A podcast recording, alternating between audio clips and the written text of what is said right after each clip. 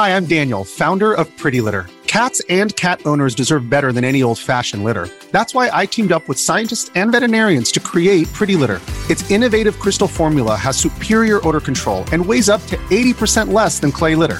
Pretty Litter even monitors health by changing colors to help detect early signs of potential illness. It's the world's smartest kitty litter.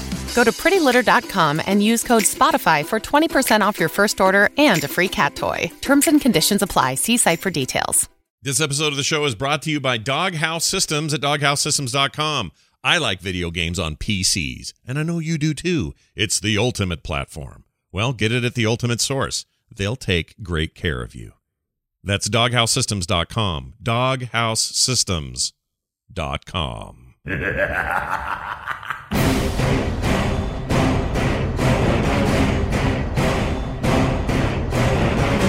The World of Warcraft podcast, so you don't have to.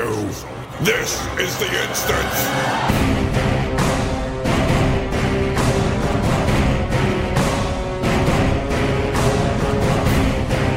Hello, everybody, and welcome back to The Instance. This is The Instance episode, where are we? 522 for Friday, May 4th, 2018. I'm not going to say it.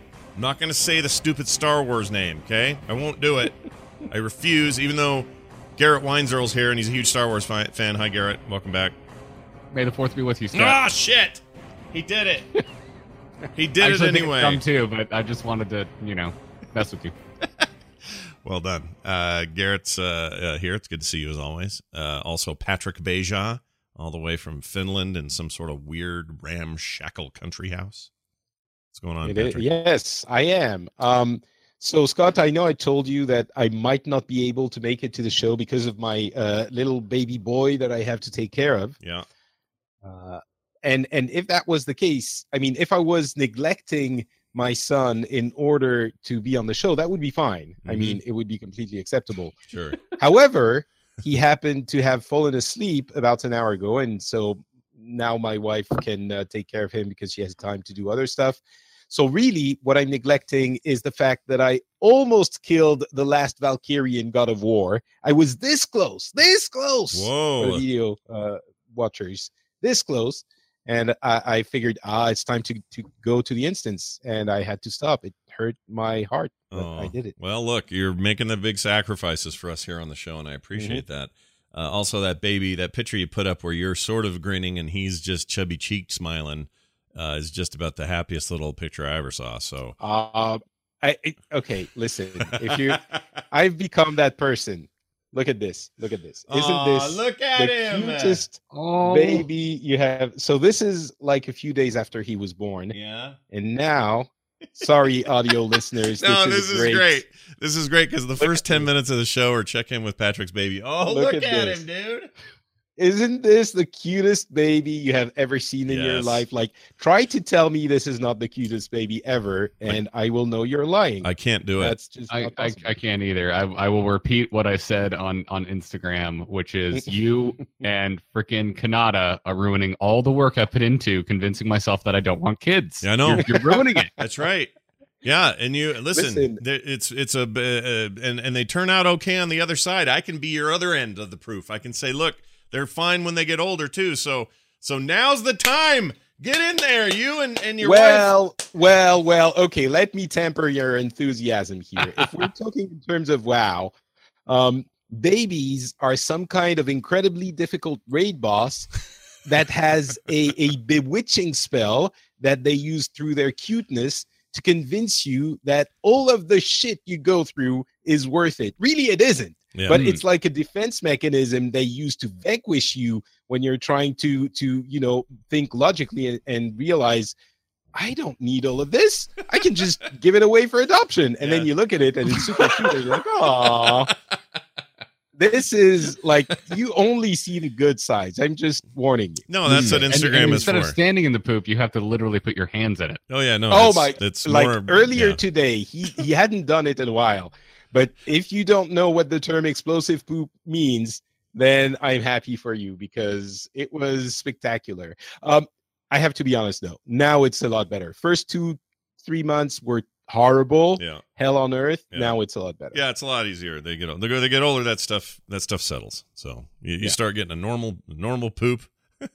This really is the best pre-show we've ever done. You start getting excited about the type of feces. It's like, oh, thank God, this is manageable feces. I was really worried. I was worried there's going to be a pool in here. Yeah. So let's say, I'm sure there are other aspects that come and ruin your life afterwards, but in the beginning, feces are the mythic rating version of feces. And then 2-3 months in, you start to understand the encounter, to know when to, get away from the places that you shouldn't be in and all of that. And it becomes like more you're doing, you have it on farm.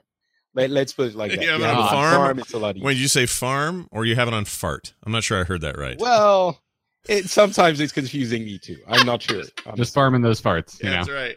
Listen, you need those mats. So here's the thing I would just say to Garrett, one final tiny piece of advice, because I've said many times you guys would have really cute kids. Here's what I think, and well behaved and smart and good grades and all that. Well, like the jury's still out on that one. That's true. That kid would have to roll everything on Katie's side of the gene pool if it wanted to survive math class. Well, so here's the deal. You want to do it sooner than Patrick, because Patrick's going to be like 78 when his kid's 15. Oh yeah, I that was really dumb. I mean, I've done some cool stuff until now. But the other side of it is that I'm 45 now. Mm-hmm. I'll be retired when he gets out of the house. Yeah.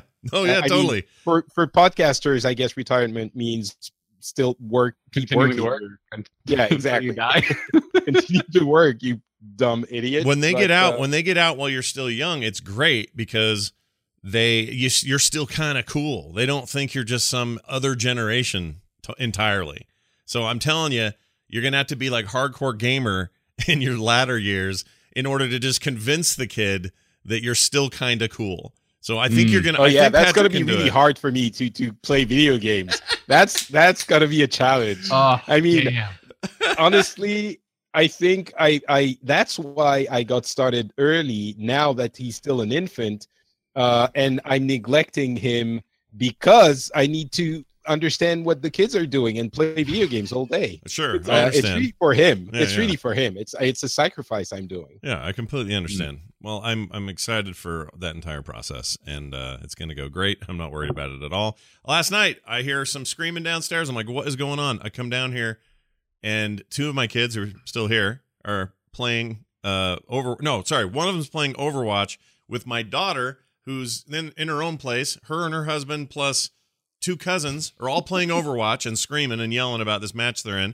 And then Carter and someone else we're related to, I forget who she was playing with, is over there cranking through Diablo. Like, I've done it. I branded them Blizzard fans, and they're still doing it. They're still like every night they're trying to get excuses to go down and, play whatever Blizzard game they want to feel like playing that day. So well, the big question we always get, which I think is relevant here, is how much did Blizzard pay you? I mean, for The Instance, we know that we get money from Blizzard to say good things. Uh-huh. The real question is, how much did Blizzard pay you to sell your kids to the Blizzard religion? I had to do like Breaking Bad. I had to get a storage facility.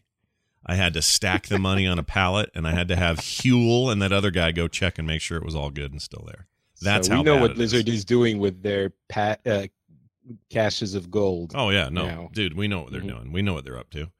Well, let's find out what they're actually up to, and we'll do that by playing this. All right, you guys. Let's get it. Oh, why is that happening? Sorry, that's not supposed to happen. Start it over. We are. We're going to get into it here. Real quick note about something that's happening on the PTR soon, and soon has a big trademark symbol on it everywhere I read this, including the post that Blizzard did in the in their own forums. But they say that as for the pre-patch on PTR, it should be soon. Pre-patch meaning the preparatory thing that they'll put there that will represent what we get in the public realms before the actual launch of the game in August. So every time they do a new expansion, 8.0, which is usually all the systems changes, character pruning, all the stuff that we're expecting to see in the full launch of the game they put out ahead of time. It's a great way to smush any last second goofs and bugs or issues. And they say that's happening soon. Now, with their, you know, little jokey trademark symbol next to the soon, that means that who knows what that means. But certainly it means before August, so we know at least that. But if you're paying attention to PTR stuff and you're testing and you want to know what's up, then I guess watch for it. They say this right here. Let's see. When it happens, you'll see the PTR forums go up and likely an announcement for it as well. Keep in mind, we're still around 3.5 months out for Battle of Azeroth hitting live servers, so there's still some time. If I had to guess, a month and a half before PTR gets it, and then they. Oh no, sooner than. You think sooner than that?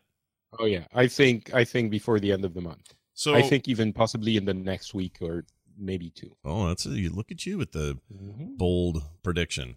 Well, if that's true, that's a long time to be testing that thing, isn't it? And well, okay, if that's the case, when do you think we get pre-patch on the live servers before the game goes live? Well, the game's releasing in August. We're in May, so June or July would be my. I'd say early July for the live. Early July. I resent how you have reminded me how quickly time is passing. I resent it. It really, seriously, like time is just too weird now. I don't get it. Like somebody said to me the other day, I was like. Avengers Infinity War. This is great. Let's watch this movie. And I said, yeah, and we're only 24 days away from Solo. And I just said, what? How is that even a thing? How is that possible? It feels like, oh, really? Did we just have a Star Wars movie? See what I mean? That's in the month we're in now, Patrick, we get a Solo movie. Like, it's insane how time feels to me. And the same goes for this entire expansion cycle of announcement to being finished. This is going real quick, and it's not a complaint.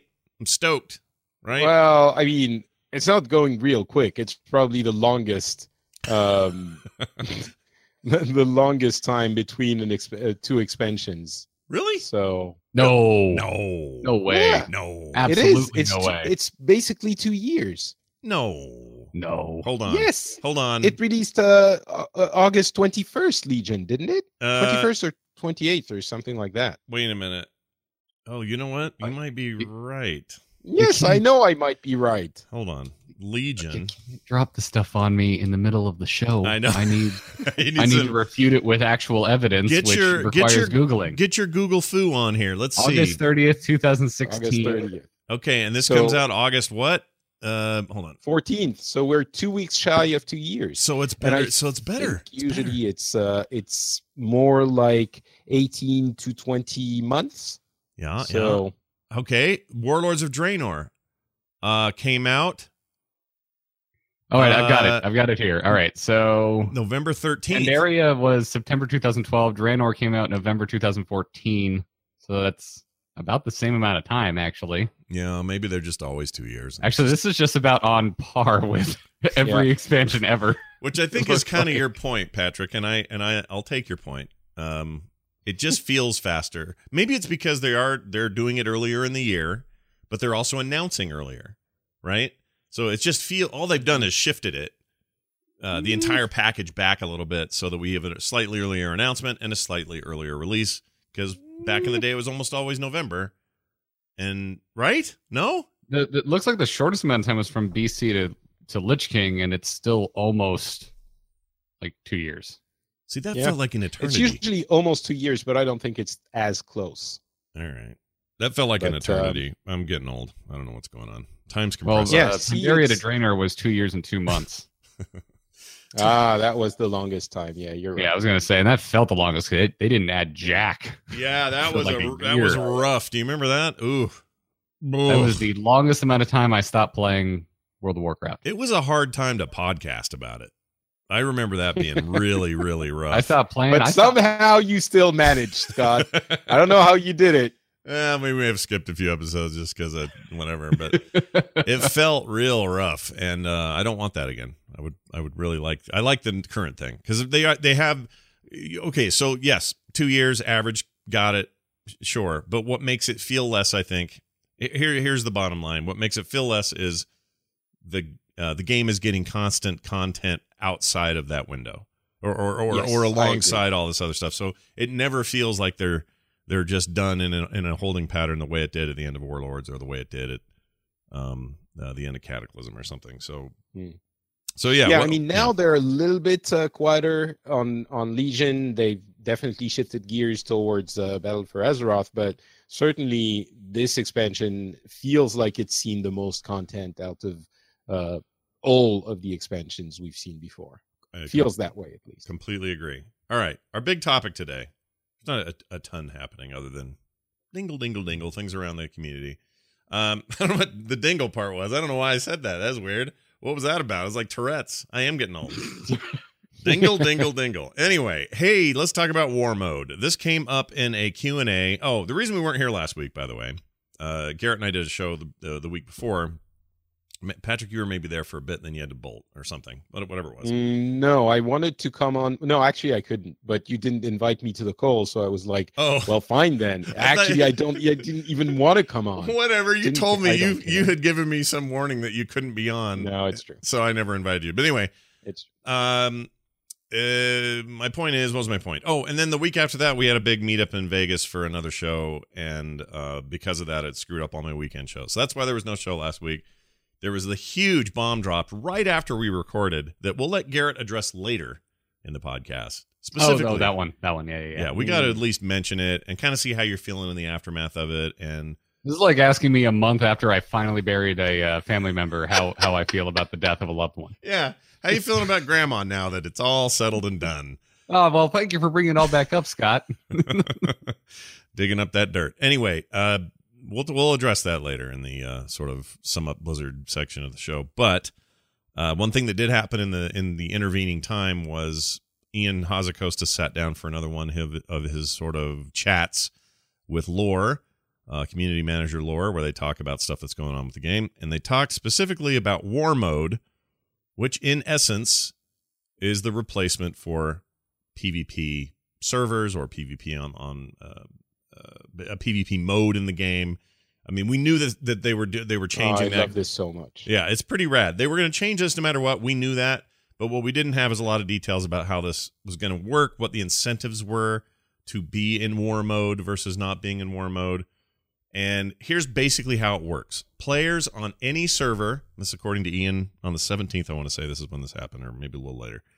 Players on any server will be able to go into their capital city, be it Stormwind on the Alliance or Orgrimmar for the Horde, and toggle on War Mode. Now, you have to be in the capital city to turn this on. You can only be turned on in your capital city. Hey, whatever gets you going, man. Hey, I'm not here to judge. I'm an open-minded guy. Something about the red and gold and Silvermoon just puts me in the mood for murder. Oh, yeah. Well, you can't do it there. But anyway. Oh, that's right. Because I could be updated. But anyway, they only let you do it in the two. But you go in there, you toggle on War Mode. This one, migrate them to a server filled with more War Mode players only. So this is, again, their phasing, server shifting deal, technology kicking in.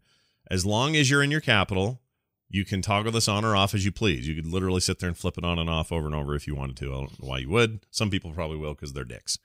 Once out in the open, though, out in the open world, War Mode players will be able to attack members of the opposite faction or the enemy faction anytime they wish. So it's basically full-blown PvP mode anytime while you're A, toggled on, and B, outside of the city. If you want to toggle it back off, you got to get your ass back to the city and try not to die before you get there, because there's some scenarios playing out in my head that sound nightmarish, to be honest, about people who are just desperately trying to turn War Mode off.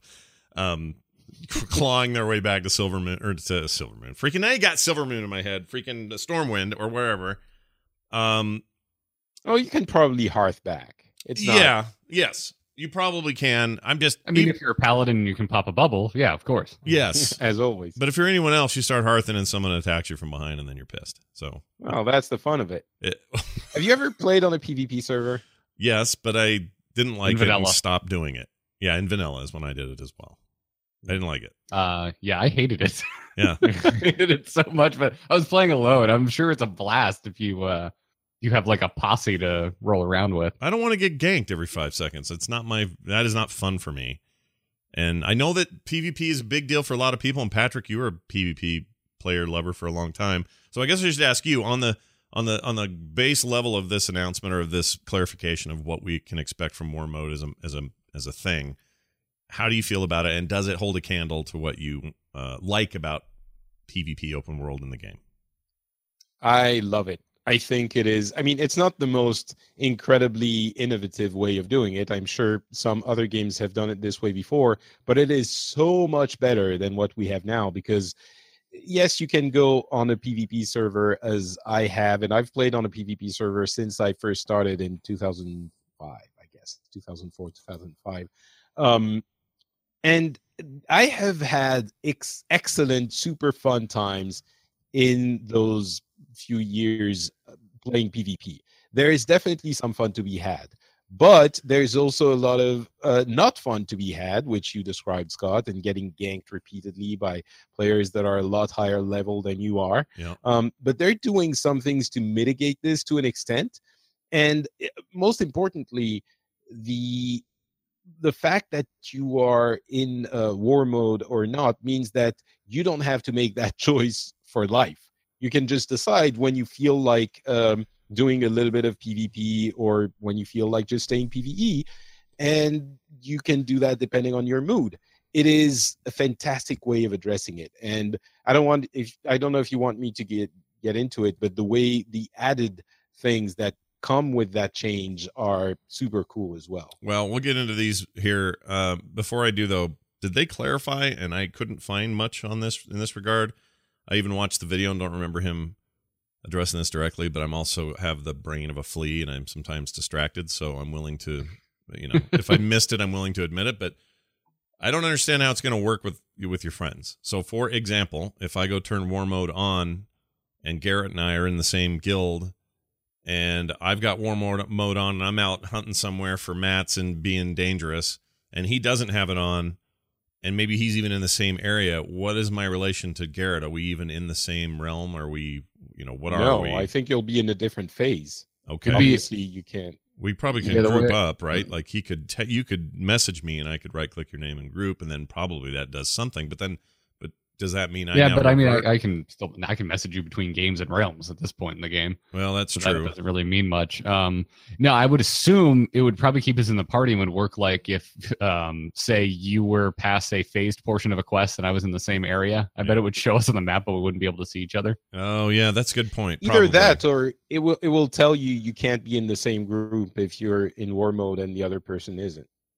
Maybe you have to all be in war mode in your group, but that's going to be a group. If it does, it's going to be a group level thing. It's not going to be a guild level thing. Right. But then that's weird only in the sense that, okay, I'm in this mode and Garrett's like, oh, I really want to group with you though. All right, well, head over to Orgrimmar. I'll see you in a half hour. I know it's not that bad, but I feel like it's just it's a bit of a pain. It's not a half hour. It might be, I don't know, 3 minutes or something, but it just, why is it a pain? I don't know why. I don't know why it would be. Because if he's standing right there, let's say we're in Silvermoon because we're feeling frosty, We're feeling a little sexy. Oh, but I think in capital cities they're not going to phase people. It's just out in the world. Yeah. I don't mean sexy for each other. I meant just we're in Silvermoon together. Just happen to be there. So we're walking around. If we're there, we're probably feeling pretty sexy. Yeah, that's true. You have to when you're there. But if I'm the whole reason you go to Silverman. If I'm walking around there and I look, oh, there's a broom sweeping by itself, and you're like, I see it too, but I don't see you. Well, why don't we see this together? Somebody's got to go turn their thing on. Maybe off. You will be phased in because you do have like player raids and stuff like that might happen. Maybe you will be phased in capital cities as well. It's possible. Yeah. I would assume it's just work like any other phased event. So right. I don't think it'll be that big of a deal. Probably not. I like to catastrophize. I like to think of the worst. I mean, back in scenario. My day, we had to wait by a meeting stone yelling, "Looking for one man healer."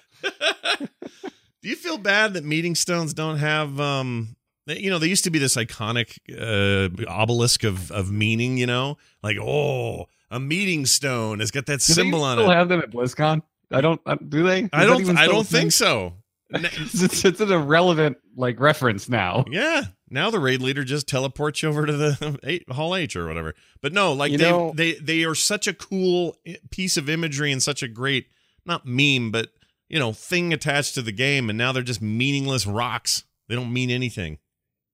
Yeah, lame. They do. What? You can teleport people. Well, you can teleport people if you're going to Mythic. You can't just zone in. You have to group with people. And at the meeting stone, you teleport members from your group if you're already there are already two people there. I just mean it's kind of like saying, what if Blizzard said one day, hey, we're phasing out the Hearthstone. Night elves can't dance on mailboxes anymore. Yeah, that would be that terrible. Yeah, that or like let's take the Hearthstone, not the game, but the little rock you carry around that takes you back to your place of origin or your place of preference or whatever. Let's say one day they said, maybe. We're changing that. Now it's just a UI thing where you hit the P button and you teleport, or the T because it stands for teleport. Let's say that that's what they do. And you're like, well, you still have your rock, but it doesn't do anything now. It's just in your bag. It sells for a copper. That would be really sad. I mean, they'd never do it, but it'd be really sad because it's like this iconic thing. And that's how I feel about meeting stones. They were just like this rad thing, and now they're, I don't know, mostly unusable. Yes, they've said, well, for Mythic, let's make it even harder to meet up, so y'all have to go to the stone. I get that, but it's still not the same. I don't know. Yeah, but do you want it to be the same, right? Like, there's nostalgia, and then there's quality of life, and I do kind of miss the old days when it took a while to get a group together, and you actually kind of ended up making friends with complete random strangers because it took so long to get a group. Yeah, but I'm not sure I really want to go back to that. Oh, man. Sidney has a great idea in the chat. He says, you can now get a toy called the Innkeeper's Daughter and throw away your Hearthstone to free up bag space. Oh, zing, bing, bong. Tell you good. Send your hate mail to Sidney and not me. All right. Let's move on. Hey, so here's how it's going to work. When you are in war mode, your honor talents are enabled. All right. So Ian said this, and among others, honor talents are on permanently while in war mode. And let's see, this is the cases in Legion as well, so that was a thing, but they would only enable you and only be enabled when you got into PvP combat, so you'd have to respond to combat or start up a combat, and then they would kick in, causing them to enable and disable while playing, which ended up feeling a little janky, he says. So players are going to find that this is just a thing that's now on. Also, gear scaling. In order to create fair fights and good gameplay, I think this is a big part of this. Goal is to limit the extremes in power between players in war mode, and that comes from gear and level. We want you to have an advantage in your gear if it's better, but within reason. The experience should be something similar to unrated battlegrounds and Legion, but with the stat templates, or without, rather. Keep in mind, this is scaling only in PvP combat, so your power against creatures in the world will remain the same as it would if war mode wasn't disabled. So no longer some completely OP jackhole, butthole, freaking rogue, gnarly turd bucket who comes swinging up behind you and just lays waste to you.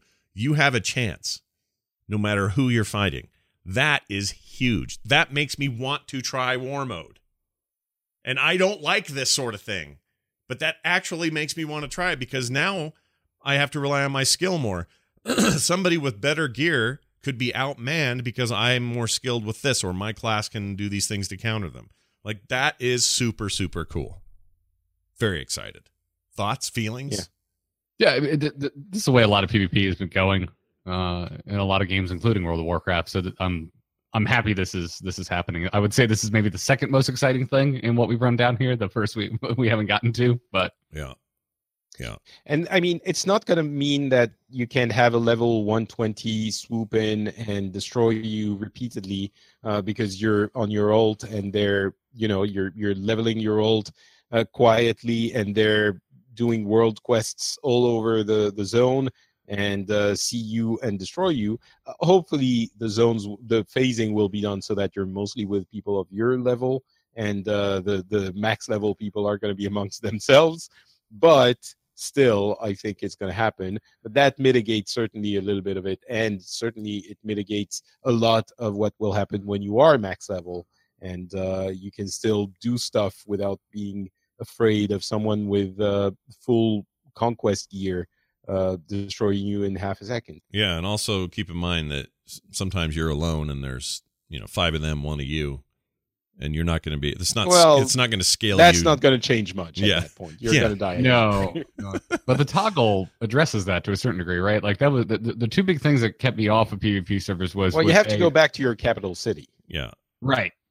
But still, like, the two big things that kept me off PvP server was the being outnumbered thing, and then the also the big thing for me was leveling. Like, yeah. The only way, this, you know, back when I tried it, we didn't even have server transfer, so the only way to get a max level tune on a PvP server was actually leveling on a PvP server, and you just have max level characters griefing you all day in Stranglethorn Vale. Yeah, it's not. This is getting very personal and specific, but oh, everyone remembers Stranglethorn Vale when they're on PvP servers. It was terrible, and you would get ganked repeatedly, and at some point, you know, you would just have to stop playing the game, and you or go quest somewhere else or go on another character. But there were people whose fun was to hunt down the lower level characters and ruin their day. Yeah, and it's a little fun. There was nothing you could do. Yeah, I don't necessarily blame them because they put in the work. They got to max level on the PvP server, so why not continue the pain train, as it were? Yeah, they had their cake and ate it too. Let's say it that way. But anyway, my point is that the toggle addresses that. Those are the two biggest things for me. Yeah, so even though you got to go back, like that's just the risk reward, right? Like, you have an option. Yeah. You can make the pain stop. Yeah, you can. Which I wish that was true in real life. Moving on. Hey, look at this here.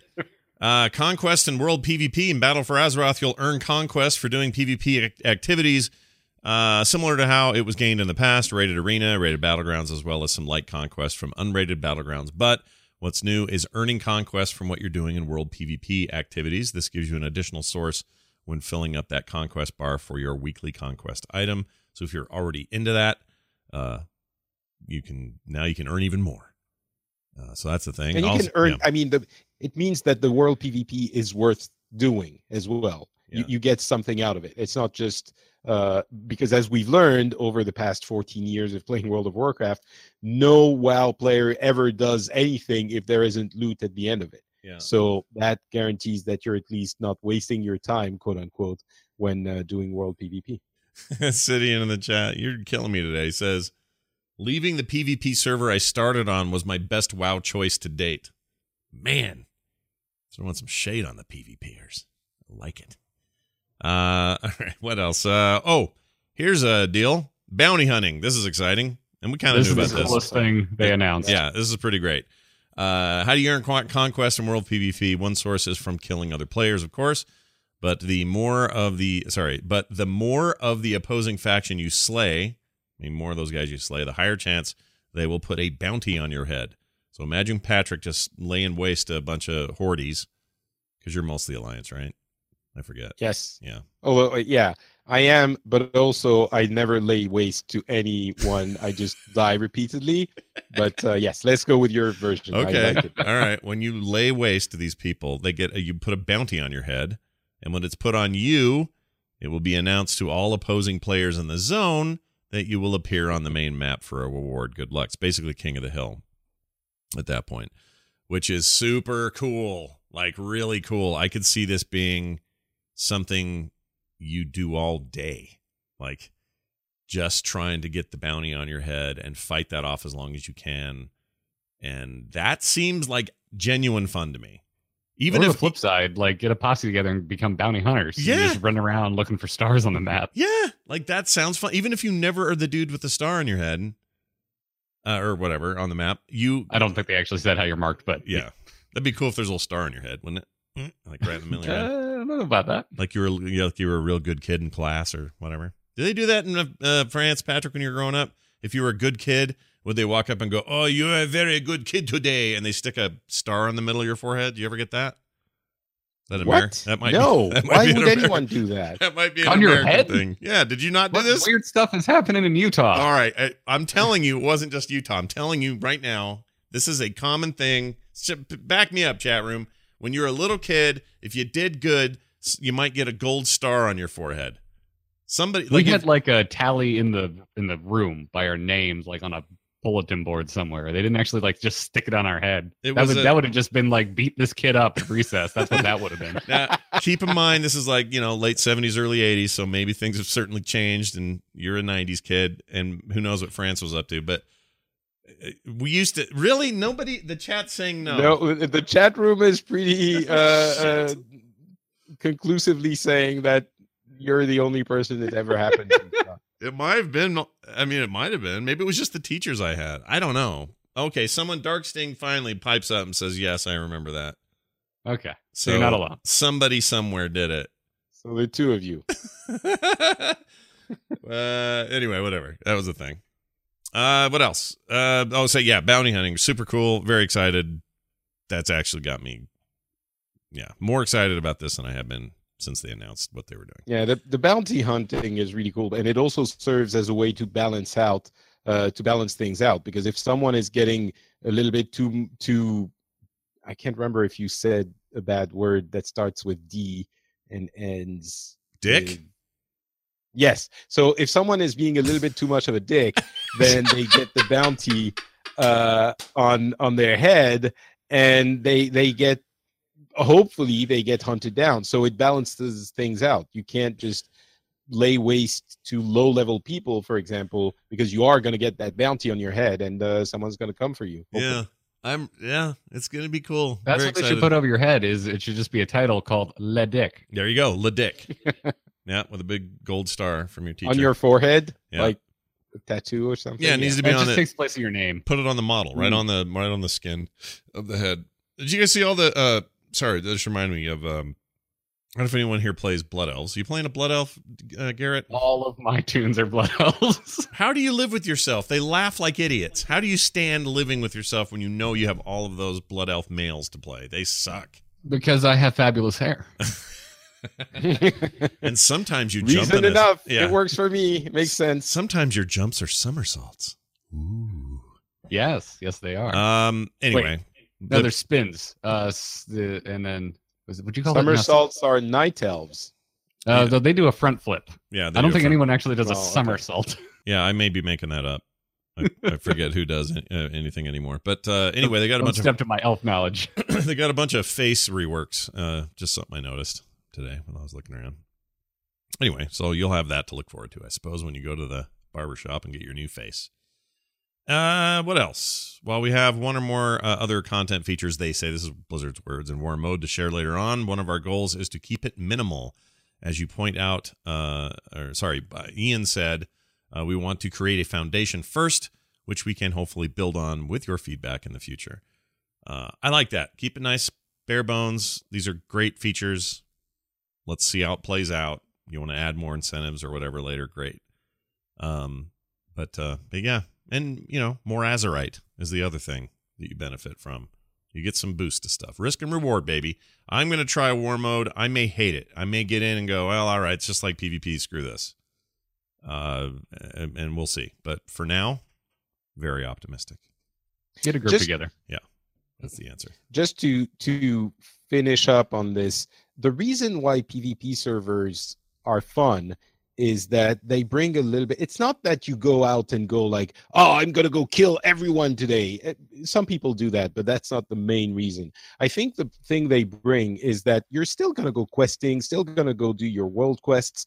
But what happens is that it brings a little bit of unpredictability into your game time. That you have to be on your toes, and you're still doing the things that you usually do, but something unexpected might happen. And that is when PvP servers were fun for me. So hopefully that's what we're getting, and not just a constant kill fest on those war modes. But that's what I hope as well. We'll see. All right, well, we'll find out. Let's take a look at what else is happening around Blizzard. All right, week and a half ago, 2 weeks ago, whatever it was. Two Fridays ago. Yep, we were talking and part of this segment was like, oh, hey, that Witchwood deal came out, and it's great expansion. Cool deal, everybody. Everyone's excited, and Ben Brode just got back from an international whirlwind trip of promoting the game and talking to people and having matches and taking... Little did you know that tragedy was about to strike. Yeah. Ben Brode... And render the world gray and colorless forever. This is poetic. Ben Brode, probably not, I'm going to say this without any irony, not since Chris Metzen have we had a more public and gregarious sort of front man for a team at Blizzard, or at least in this case, a team at Blizzard. Well, hi, I'm Jeff from the Overwatch team, I'd like to object because I put a lot of work into appearing like a viable head for the team. That's nice. Brode's game's better. Yeah. Oh, man. Look at that. Phew, that was some shit. I'm not going to get into it. He you know, that man quit a podcast about the game I'm talking about. Yeah, so, that's how much better Hearthstone is. Wow. I was just like, yeah, I'm done. That's intense. No, that's not Jeff Kaplan. You should have said, yeah, and you stopped the podcast a few months later. Yeah. No kidding. That podcast doesn't exist anymore. But here's Jeff Kaplan talking about us. I'm Jeff Kaplan, and you're listening to The Instance. That's true. Well, Jeff Kaplan, I'm sorry I forgot your name. And you're right. You're an important front-facing guy. And if he left the Overwatch team, it would be pretty seismic as well. No question. But Ben Brode leaving without much warning. It was his last day, and he posted about it. That's how they do it at Blizzard. They don't usually say, I've given my 2 weeks, or, you know, I'm thinking about going. They don't tell you till they're gone. Left. And not just the team. He's actually leaving Blizzard entirely. Yeah, this isn't one of those Corey Stockton, Brian Holinka, Browder deals where they're like, "Yep, off to do a secret project I can't talk about for the next 3 years. See you guys later." Well, Kaplan did that too, as a matter of fact. Yeah, that's true. When he did, he came out of his cave to announce Overwatch. Yeah, he came out of his cave, shaved his beard finally, and went for it. And so this is different, though. This is him leaving the... do we know anything else about his plans since last week? Nope. And you were upset. You were upset. I have poked him like through personal channels, like, hey, man, what's up? And he's just like, hey, let's play Heroes sometime. That's about the only thing I've gotten from him. Wow. That's great. Yeah, well, we know he's going to another company to make games. And we also know that Hamilton Chu is going with him, and he's a much lesser known person at Blizzard. But if my understanding is correct, Hamilton Chu is actually the person we have to thank for Hearthstone, because he's the one who suggested trying to do stuff with smaller teams, experimental, and games that wouldn't take 5 or 6 years to develop. And Hearthstone was one of the games that came out of those projects. Yeah, dude. So, Chu is this kind of like Blizzard and gaming like savant. Like, he's worked on a lot of different things at Blizzard, and before he worked for Blizzard, he was a producer on the first 2 Halos. Yeah, he's like that, but he's one of those just non spotlight dudes who gets it done, but you just never hear of him. I mean, Hamilton Chu, you could tell me that that's the name of the new guy I got to buy gems from in Diablo, and I'd believe you. Like, I don't know who that is. Like, that name sounds just like whoever, but it's... but yeah, if you do a little digging, you find out that guy's a big deal. And so for them leaving together, that's a pretty significant thing. We don't know if they're going to start their own deal, if they're going to go work for somebody else. We don't know that, right? Whether this is... they're going to go work for themselves, it seems. Yeah. Well, I'm into whatever that is. I think I can't imagine another. I mean, first of all, I can't imagine anyone wanting to leave Blizzard, right? Who would ever make that kind of stupid ass choice? I can't imagine it. Like, we don't know anyone, even on the show, who has left Blizzard for whatever reasons. Who would do that? Yeah, who would do that? But I think the only reason to do it really would be if you're going to try and be your own boss. I think that's probably a good reason to do it. And so the one thing you can't get by just staying at Blizzard and changing teams. Yeah. Yeah. In his post, he mentions that he's at a point where he can take a risk. So he's going to. Right. So, I mean, you gotta respect that. Still stung though, didn't it? It was a stinger. Oh yeah. Yeah. When I was writing out like my solo podcast for that day when that news broke, and I'm like, well, the tone of this show is changing completely. And then Justin called me into his Friday show without any warning, and so there's a lot of different avenues you can, and even a lot of different places you can go and hear me have more of a hot take on it. But yeah, I was really bummed, man. Like, Brode had a big impact on the Anger Chicken's really early days. He was on, I think, the 8th episode. Mm-hmm. And he's just a brand. He's the brand of Hearthstone in so many ways, more so than the other teams kind of have. And again, I know Jeff Kaplan is that for Overwatch. So shut up, Patrick. But no, like, it does feel a little more Metzen level to me. I think I understand more in this case how this might have felt for all the Metzen people. Except in Metzen's case, I got his. Am I supposed to say this out loud? I don't think I can, actually. I just realized I don't think I'm supposed to. Oh, you can't do that to me. As, no, I think it's okay. The voice it's of the okay. Listeners. No, he's gone now. Scott, he's gone now. He doesn't work there anymore. He sent. So I knew about him leaving a week ahead because he sent me his letter and wanted me to read it. He said, you should read this and tell me if you think this is good or bad or dumb or if I should change anything. So his thing that ended up as a blue post, I found out about a week ahead. So I had all this preparation, like mentally. It was still hard, and I was like, a little shocking. But weirdly, I was kind of part of the earlier process of it. So when it finally happened, it was just kind of more like a relief. Like, okay, now it's out in the open. Let's see how this goes. In the Brode case, and there have been others like this at Blizzard, but especially in the Brode case, nobody freaking knew. Like, there was no indication. They just dropped a big successful expansion, and then... Yeah, I've only had it only seems to me like a handful of Team 5 employees that I've talked to since the announcement actually knew. Like, there's a lot of folks that even on the Hearthstone team that didn't know this was happening. Well... And they still haven't replaced him. As a matter of fact, there's a job opening for his position. Oh, really? Still? They didn't have somebody ready to roll in there. That's interesting. No, because that was the second wave of shock was that there was no announcement of who was going to be taking over, within any short amount of time. If you remember when Browder left Heroes of the Storm, very shortly after we found out that Deberia was going to be stepping up and taking his place. Right. He was already sort of prepped to be the heir apparent. But I wonder if there's just that's interesting. You just think that team would have somebody ready to go. I don't know why. Just seems like they would, because that was as much as Brode was the face of it, just like Kaplan for his side of things and Metzen was for everything. You realize that it's these guys with their personalities and their front facing stance and everything, but there's huge teams of many people who actually make the motor run, and it seems like they'd have somebody ready, but whatever. Maybe they're trying to I think Hearthstone's really proven that it good, nothing but good comes out of them hiring from outside, because they brought in Peter Whalen, they brought in Cossack, and both of those guys have brought some really rad stuff to Hearthstone. So I could see them just kind of favoring new blood. Yeah, could be. Well, we'll see how that all goes. Also, Activision Blizzard's earning call happened. Something weird though happened yesterday before the earnings call. Their stock tanked, and everybody was screaming, what the hell's going on over there? And they had to stop trading on, or something happened. I don't know how the stock market works, so this is me completely pulling stuff out of the sky, except that I knew it dropped like 7%. And it was a weird, like if you looked on a chart, it was just like, growth, a little dip, growth, and all of a sudden, brrr, just this huge drop. So I don't know if everybody had some idea that the news was going to be bad or something, if it was all going to be an Activision problem, if this was a Blizzard thing. But now that they've done their earnings call, it all seems fine. I don't know what that was all about.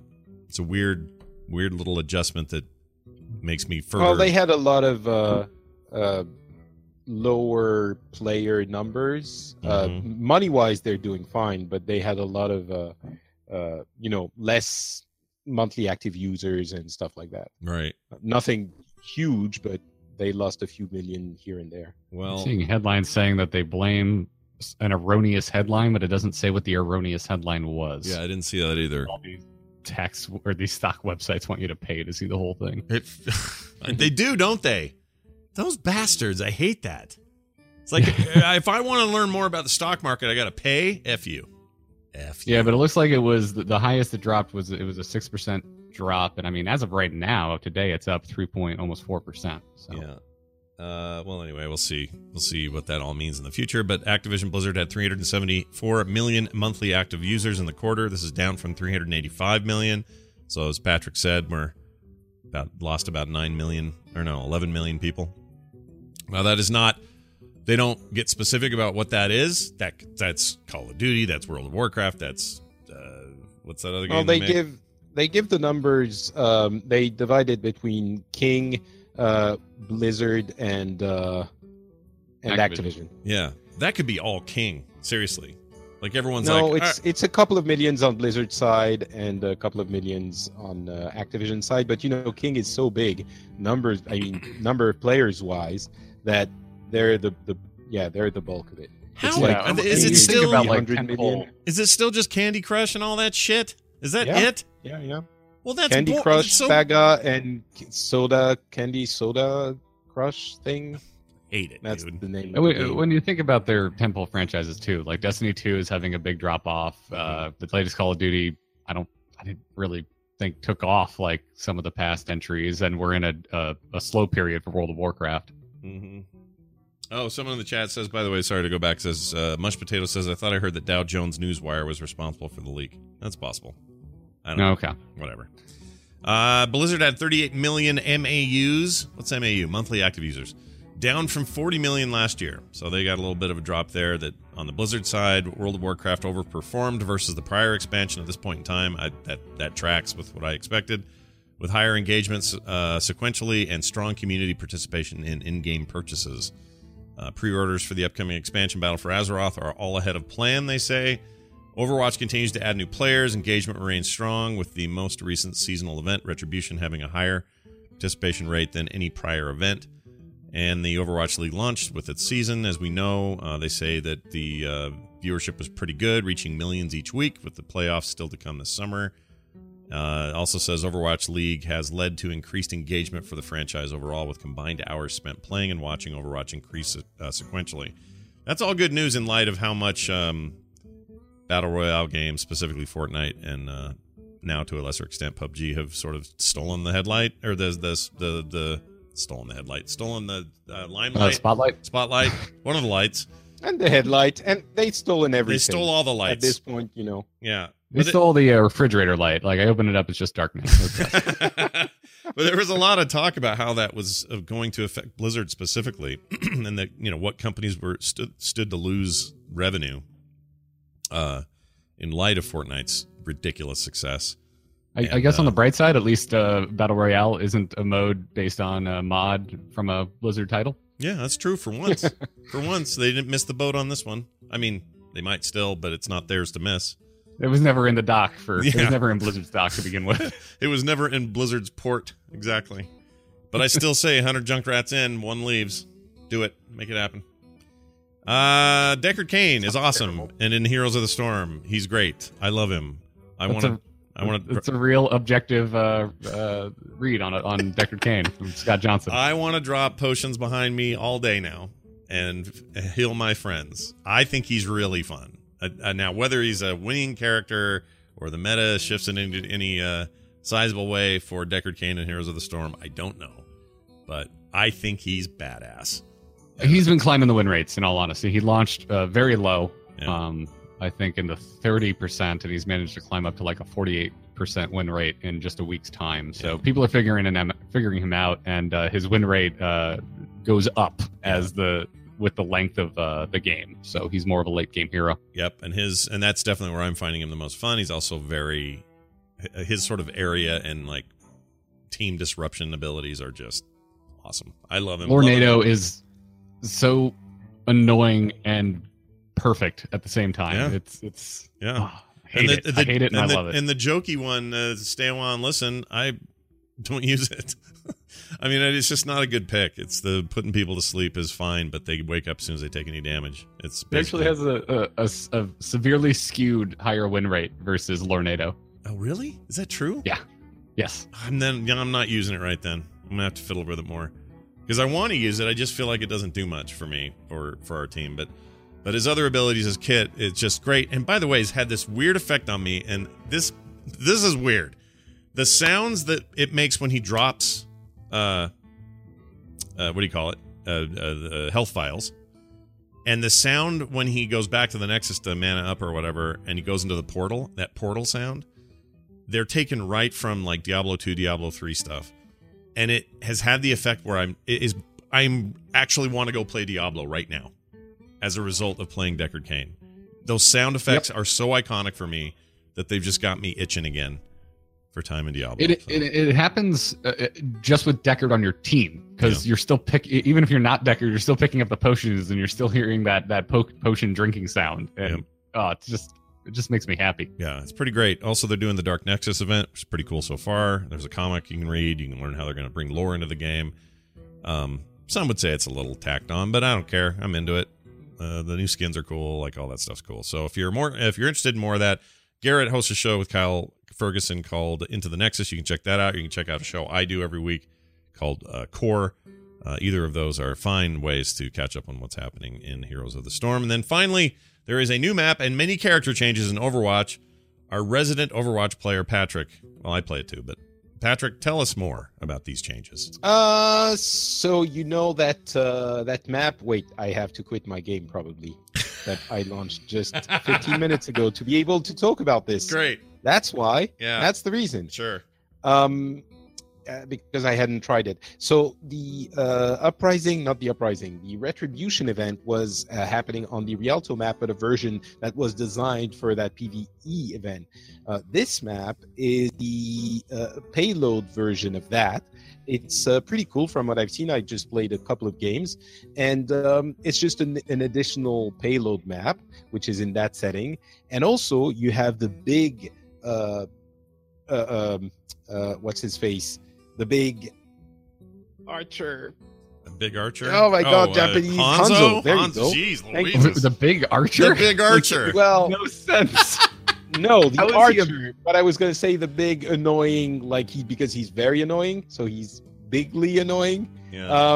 Anyway, words. So that's what I was going to say. The big Hanzo redesign. Yeah. That would have made sense. Yeah, there you go. So the big Hanzo redesign is live, and that changes the character significantly because previously the way Hanzo was being played was basically you would wait for his scatter arrow to be up and then wait for someone to be close enough, aim at their feet, shoot the scatter arrow, kill them, and then do nothing for 10 seconds until the cooldown was up again. I'm exaggerating, but just a little bit. Yeah. So basically, Hanzo was a character that was, if you weren't very good with him, he was all or nothing, and you had one ability that would kill people, and if you didn't master it, if you missed, then it wouldn't do anything. So it was all or nothing, as I said. The new ability, there are additional changes, but the new ability is really cool. You activate it, and then you can shoot up to 6 arrows that do full damage no matter how long you pull the bow. So you can do basically a machine gun style gameplay when you have this ability up, and the rest of the time you're just old regular Hanzo. He does a little bit more damage, and he has more mobility, a bunch of stuff, but that's pretty cool. Yeah. There are some additional changes to Lucio and other characters, but I think this is the big one.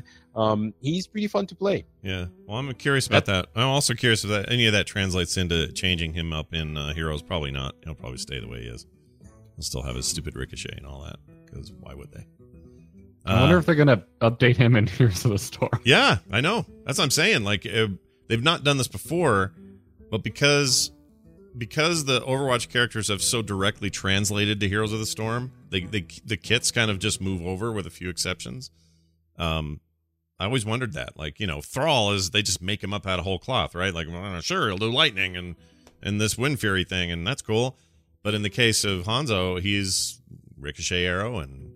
the reveal arrow is a thing, like in the other game. What else? Yeah. The other stuff. That being said, the way that the new Storm Arrow talent works seems a lot like the way Sylvanas' Q works in Heroes of the Storm. Oh, yeah, that's true.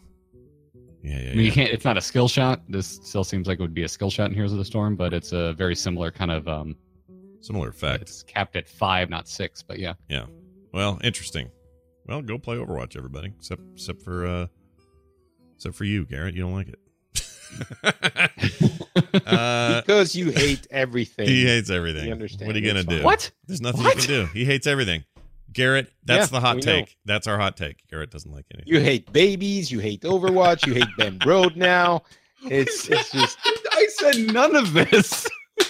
I'm pretty sure you did. No, I heard it. This is the new. I mean, I've read it on the internet. Yeah, must be real. So I'm pretty sure it's true. Yeah. Who hacked my Twitter and tweeted out I hate Ben Brode? That's what I want to know. I wasn't aware of this. He hates Star Wars. He hates man, Star Wars is the worst. It's the worst, right? You just hate it. Yeah. Yeah, I can't stand it. I see where you're at. Let's do an email. Hear ye, hear ye. Why, it's the town crier. You guys, that kid graduates this month. I'm just from high school. I just want to put that out there. The town crier, freaking high school graduation. So he made it? Well, yeah. That's That's a terrible thing to say. 3 for 3, baby. I got all. I'm all three Excellent. Graduating. No, I don't know. You were Scott. Actually, you were saying that he was having a hard time in school because he was so creative, like his dad, and he didn't care for actual lessons. He is actually Walk it back, Patrick. No, Patrick has a good point. This is all actually true. But he will graduate with a higher grade point average than I did. So. That's not hard though. No, it's not. It really isn't. It's really not. I hated the end of high school, especially my senior year. So I was really checked out, and he's not as checked out as I was, but he draws on all his homework, and it turns out he's actually a decent artist and nobody knew it. So now I'm trying to parlay that and say, dude, you need to, like, he could do comic books. It's that style of stuff. It's real good. And he just needs to not put it on his homework, but maybe put it on, you know, a nice piece of paper that you can print and like make money from. Anyway. I had a great time senior year because I found out art colleges didn't care about math credits, so I dropped all my math classes and didn't have to worry about them senior year. Nice. That's the way to do it. I only care about math when taxes come around. It's the only time. The rest of the year, and I'd let someone else care about that for me. But I use millimeters and centimeters all the time, Patrick. You should be happy. Anyway. I'm proud. Thanks. There's an email real quick here from this came to us. Sorry, at theinstance@gmail.com. That's theinstance@gmail.com. Please use it on the frequent. We'll read your emails right here on the show. This is Justin from Perth, Australia, who says this. Hi, everyone. I returned to WoW recently after 12 years of inactivity because the Battle for Azeroth story is so awesome and I love the features coming in. I am personally so happy to see the story change from big bad space demons or Lovecraft clones to what made Warcraft cool in the first place, the war between the Horde and the Alliance. However, in my research, I've come across people who think BFA is a filler expansion. This is based on stuff like how Horde v. Alliance war may not actually go anywhere because no one side can win. I think we'll just get something a bit more nuanced than that, or more nuanced than just one side winning. He says that in parentheses. Or how Blizzard just doesn't know what to do with Old Gods or Void Lords. I'm curious to know what you think and what evidence could you bring to the table to disprove this filler expansion theory. Thanks, Justin from Perth. Well, I personally side with Justin on the idea that I get super jazzed when things get back to the core of what Warcraft is always about. And the Horde v. Alliance sort of... focus is a good one for me personally. So I'm excited about it. I don't know why anyone would call it a filler expansion unless they think that the only time it isn't is if we're fighting big gelatinous eyeballs in space or something. So I don't know. I think I'm on Justin's side on this. I don't know why anybody would. I mean, do you guys see this as a filler expansion or even filler story? Like, how do you guys see it?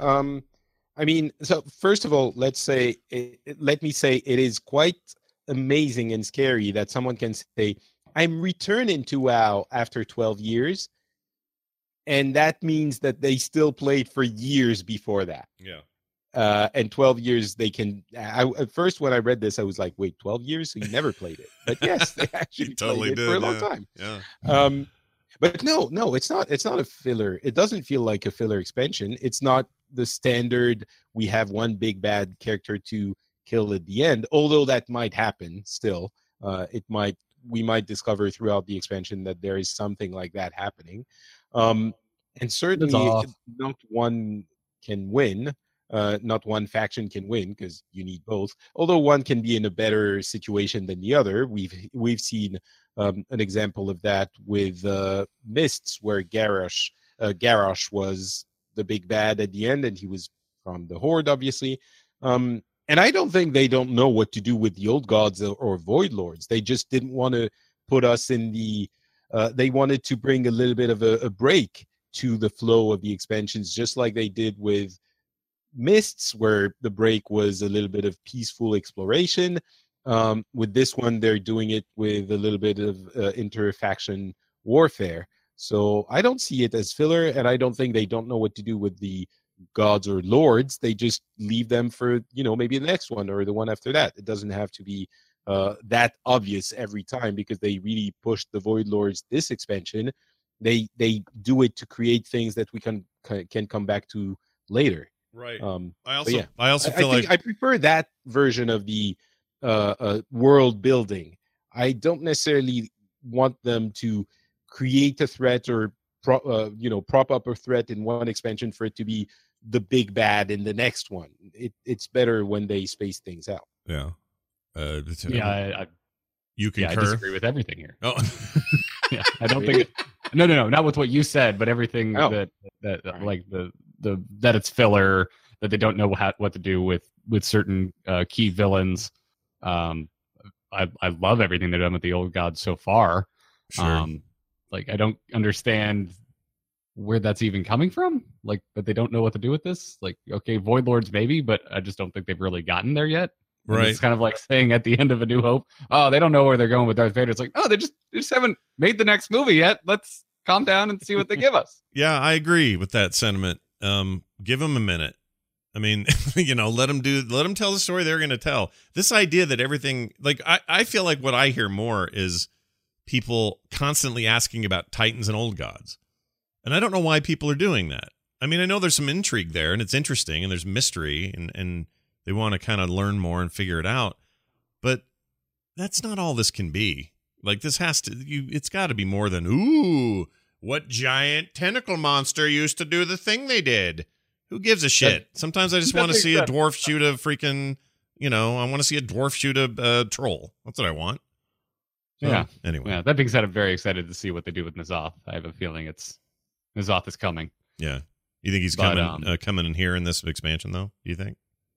I think it's a very strong possibility with the nautical theme of this expansion and hints in Legion. Well, Blizzard's always liked this, like, here we are fighting, and now there's a thing in the sky we should all now we're going to be forced to unite against. Like, they're into that whole twist, right? They've done it multiple times. I'm not saying that's good, bad, or whatever, but it does seem to me, given the way they thread these expansions together now story-wise, so much more seamless than they used to. They just don't just start a new expansion. There's some connective tissue that there's a really good chance we'll have N'Zoth or some other big thing, something like that's going to happen to make everybody go, oh, we've been fighting each other when the whole time the real enemy was up in the sky. Like, it'll be like that. I hope they don't do that. The reason they keep doing it is that it's much easier to design the encounters because you don't have to design two different ones for one for each faction. I think there's still a meager possibility that they're going to do two sets of end game content, one for the Horde, one for the Alliance, maybe with those fighting each other. Like if you're Horde, you have to fight some Alliance theme thing and vice versa, right? But I think more likely is indeed the one common threat that ultimately shows up, and you have to kill it. Maybe not together, but at least you both have to attack it, whatever factions you're in. Sure, it's just easier. I agree, but it would be a little bit sad. I'd love for them to find a trick that would allow them to do something different. Yeah. I'm looking forward. I'm hoping this expansion stays a little more grounded after dealing with gods and in like another galaxy. Like let's bring it back to Azeroth. Let's bring it back to faction versus faction. Yeah, that's kind of where my head's at. I think it got a little too ridiculous at the end of Legion for me. Sure. And then people were worried. Like, I remember back in the Pandaria days, there were two worries. One, people didn't like the whole idea of pandas out of the gate. Turned out to be, I think, misplaced criticism. It was an amazing expansion, and I loved every second. Would you say it was misplaced? Criticism? I would. Look, that's how I know you're going to be a dad soon, because look at that joke that you just did. That was really good. That's right up there. Seriously, we were always working on those. The secret dad organization that I helped chair. Anyway, the point is, what was my point? My point is that when that the expansion came out, the other criticism was, well, now we're back to we found a new place on the planet, and it's a new land, and it's a whole new thing we got to do. Like, it didn't. When people are disappointed when it's ground level conflict, I don't understand that thinking. Like, that's the whole point of Warcraft is ground level conflict. You can have this other weird stuff, but I personally get a little tired of menaces from space. Like, I'd rather get some hard fantasy on the ground. I like both. Well, yeah, we can have both. I like going between the two. Yeah, and that's fine. Or, disperse it however you want, interconnect them, like, do what you got to do. But This idea that we got to have one and one only is weird, and I think people should stop doing that. But hey, who am I to say? Who am I to judge? Not me. I don't judge. Justin from Perth, Australia. Thanks for your email. You can send your own emails in to us at theinstance@gmail.com, and we will gladly take them with open arms. All right, before we get out of here, Patrick, you got anything going on over there at Pixels or anything else? What should people be looking for? What's going on? Sure, yeah. Pixels is a gaming show where we talk about all the games in the industry. And you can find it on your podcast app. Just search for Pixels and you get gaming news. And the other thing I would say is the Icy Veins podcast, where we talk about all of the Blizzard games from the website Icy Veins. They were gracious enough to let me work with them and do their show. And I had a couple of people tell me, oh, that's why you're not on The Instance anymore, because you do the Icy Veins thing. It's obviously not. The reason is that I decide when the Icy Veins podcast records, right? And that's not in the middle of baby bath thing, which The Instance is, or sleeping time or stuff like that. It's a little bit more complicated to find time for Instance time because of the time difference. Yeah. That's why. Yeah, but still, baby bath thing. You're so technical with the baby bath thing is what I do usually when The Instance is on. Sure. So yeah, Pixels and the Icy Veins podcast. You'll probably enjoy. Yeah, check out FrenchSpin.com, Not Patrick on Twitter, all that stuff for more. Garrett, anything going on you want to mention? Anything big? Anything going on? Well, I mean, there's a new Hearthstone expansion out, so you should always listen to The Angry Chicken if you want to hear the hottest of hot takes. Not that it's sexual, but extremely current. If you want to hear me react to Ben Brode leaving minutes after I heard about it, I have a solo show called R2T2. R2-T2, which I got the idea from Patrick, who said I should make a show called that because I'm always reminding people to spell Garrett with 2 R's and 2 T's. Oh, that's adorable. So thank you, Patrick, for that. But yeah, if you go back, I believe just one episode, you will find my reaction to Ben Brode leaving the Hearthstone team. Yeah, in its rawest form. Yeah, I need to actually check that out because I heard the Angry Chicken follow ups and stuff, but I did not hear this solo thing. And to hear you commiserate solo about the loss of Ben Brode. He's not dead. He's living. He's alive and well. But to not have that plaid shirt genius stalking the offices of Blizzard, I gotta hear how you felt that day. I mean, on Twitter, you felt. I felt those feelings. Those were feelings I had. The feels, anyway, man. The feels. Garrett Art on Twitter, of course. Amove.tv for all your Garrett needs. And here's what I would like to say real quick before we get out of here. The Kickstarter I'm running for a playing card thing is kind of gone a little bit nuts. And if you are saying, I don't know if that's interesting, Scott, or not, maybe you want to go check it out now, because we just unlocked a level that gives anybody the option to pick up a Go Fish deck. I mean, dedicated Go Fish, the old card game you played as a kid, Go Fish deck now unlocked. What does that mean? A ton of fish art. I like drawing them fish, whether it's a regular old fish or sharks. Sometimes a dolphin. I know those are mammals, and same with like whales and stuff and all that. I get it. But still, they'll be in there. Might even be a sea turtle of some sort. But it's going to be a whole deck dedicated to fish. And if God, if you label the fish, please call the dolphin mammal fish. Please call it mammal fish. All right, I might do that. They're all going to get funny names, and some of them will come from Frog Panters. So beware of that. There might be Patrick the penis fish or something, or whatever kind of fish. What? No, Scarf. Go with Scarf. Scarf. That's much better if you want to do a reference to me. All right. No, I'm not going to go there. I'm not. Let's move on. Patrick is a carp, and you call it a scarp. Oh, it's that's good. Scarf. Oh, that works. That's not bad. You're wearing a scarf. Oh, that's a great idea. So anyway, it's going well, and there's still room to get in on it. None of the quantities that we're guaranteeing on the Kickstarter are guaranteed for post-Kickstarter, so now might be the time to do it because we don't know after this how it's going to go. Frogpants.com/cards is where you're going to want to go to check that out. It's got 10 days left or something like that. That's it. Theinstance.net is our website. You can... Terpster's in up there in Seattle. So if any of you living up in the Pacific Northwest and you see a strange little bearded person with terrible shorts and a bad sense of style, wave to him, get a signature, or go up, pinch him on the bum, whatever you got to do. to get his attention, because he's up there. He's been up there all week, and I think he's still there until maybe early next week or something. So watch for that. That's why he's not here today. He's busy working, doing yogs, casty things. Theinstance.net is our website. Instance Show on Twitter. You can find me at Scott Johnson. Like I said before, not Patrick for Patrick, Garrett Art for Garrett, and Terpster at the_T. There are more shows like this at frogpants.com. And boy, howdy, is there a lot going on, so check that out. That's going to do it for us, I think. That's it. We'll be back with another show. Should be next week. And in the meantime, send us your emails. Let us know your thoughts. Talk to us on Twitter. That's going to do it for us, for me, for Patrick, for Garrett. We'll see you next time. Bye.